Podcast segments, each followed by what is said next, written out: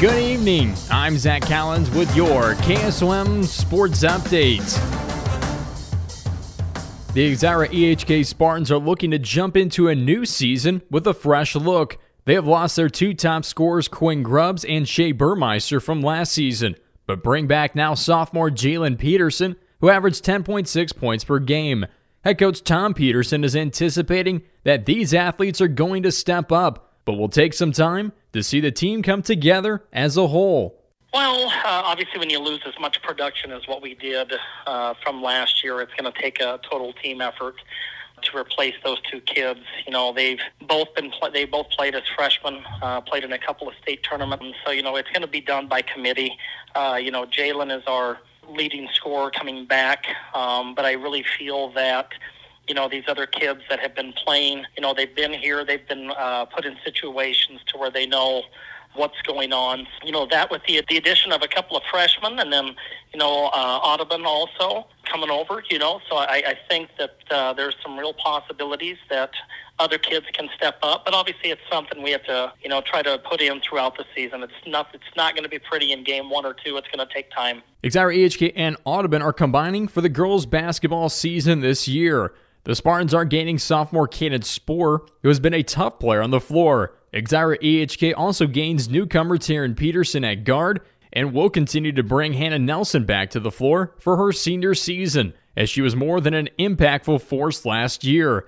The Spartans have also been ranked number 15 by the IGHSAU in the preseason rankings for the upcoming 2023 24 season. Coach Peterson is proud of his girls to be able to make that spot, but says that this ranking doesn't matter all that much to him. Uh, that ranking means zero, you know, with what we lost a year ago. But, you know, happy for the kids to get that. But, you know, that hasn't been earned yet. So that's just something that's been given, you know, in order to get that toward the end of the year. And that's where you want to be, you know, as far as right now, you know, the prior to Christmas – you know, we're going to go through a lot of ups and downs. So we just, it's going to take time uh, to develop. You know, by the end of the year, you know, that's where you want to end up is in that top 10 or top 12, uh, if at all possible. And, you know, it's going to take time. There's going to be growing pains, but I think these girls have that ability. It's just a matter of coming together as one.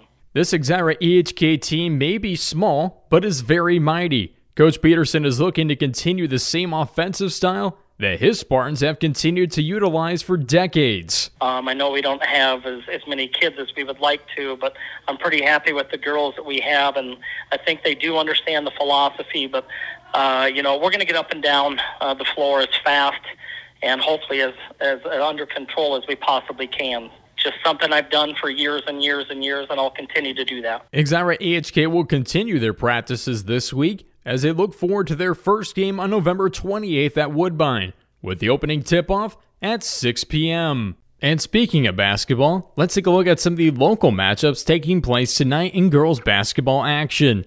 AHSTW will be at Woodbine, Riverside to battle against Essex, Cam takes a court against Griswold, Missouri Valley will be taking on West Harrison, and Norwalk will battle against ADM.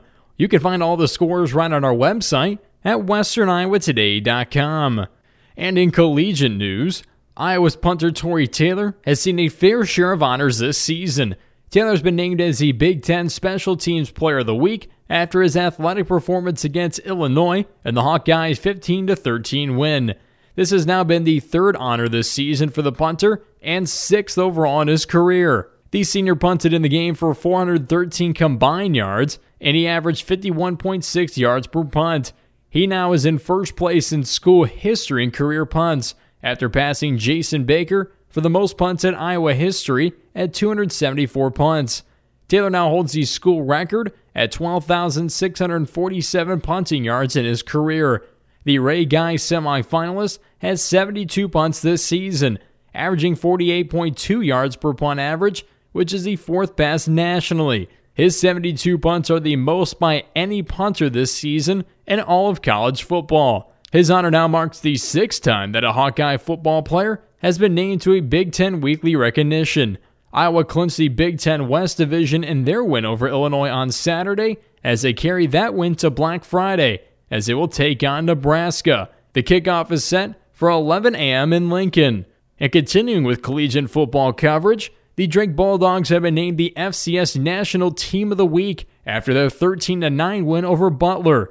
Drake also clinched the Pioneer Football League title in that win over the Butler Bulldogs, their first since 2004. The Bulldogs are now leading the series even more over the Butler Bulldogs, 23 8 1 after that win last Saturday.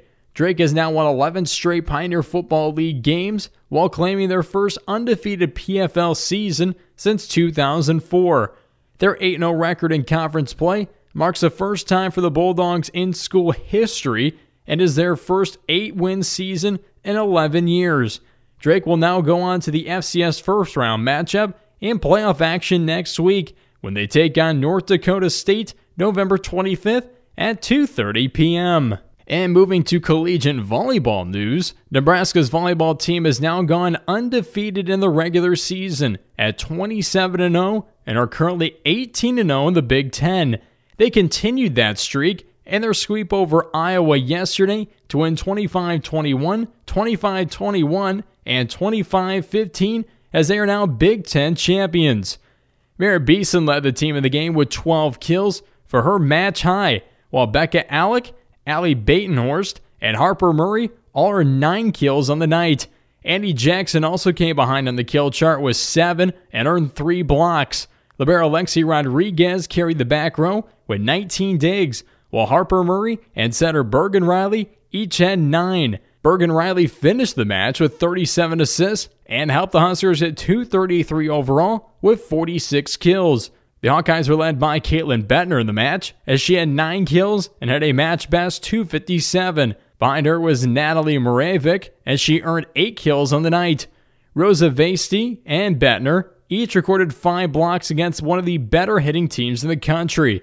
Amanda Darling helped out in the defensive game with 10 digs in the match overall. Bailey Ortega had 17 assists as the Hawkeyes hit 121 and registered 30 kills. Nebraska will face off against number 3 Wisconsin this upcoming Friday at 3 p.m. And then we'll take on Minnesota the following day on Saturday at 8 p.m. Iowa will travel to Illinois to take on Northwestern with the opening serve at 7 p.m. on Friday. For news, sports, and more, check out our website at westerniowatoday.com. I'm Zach Collins with this Sports Update.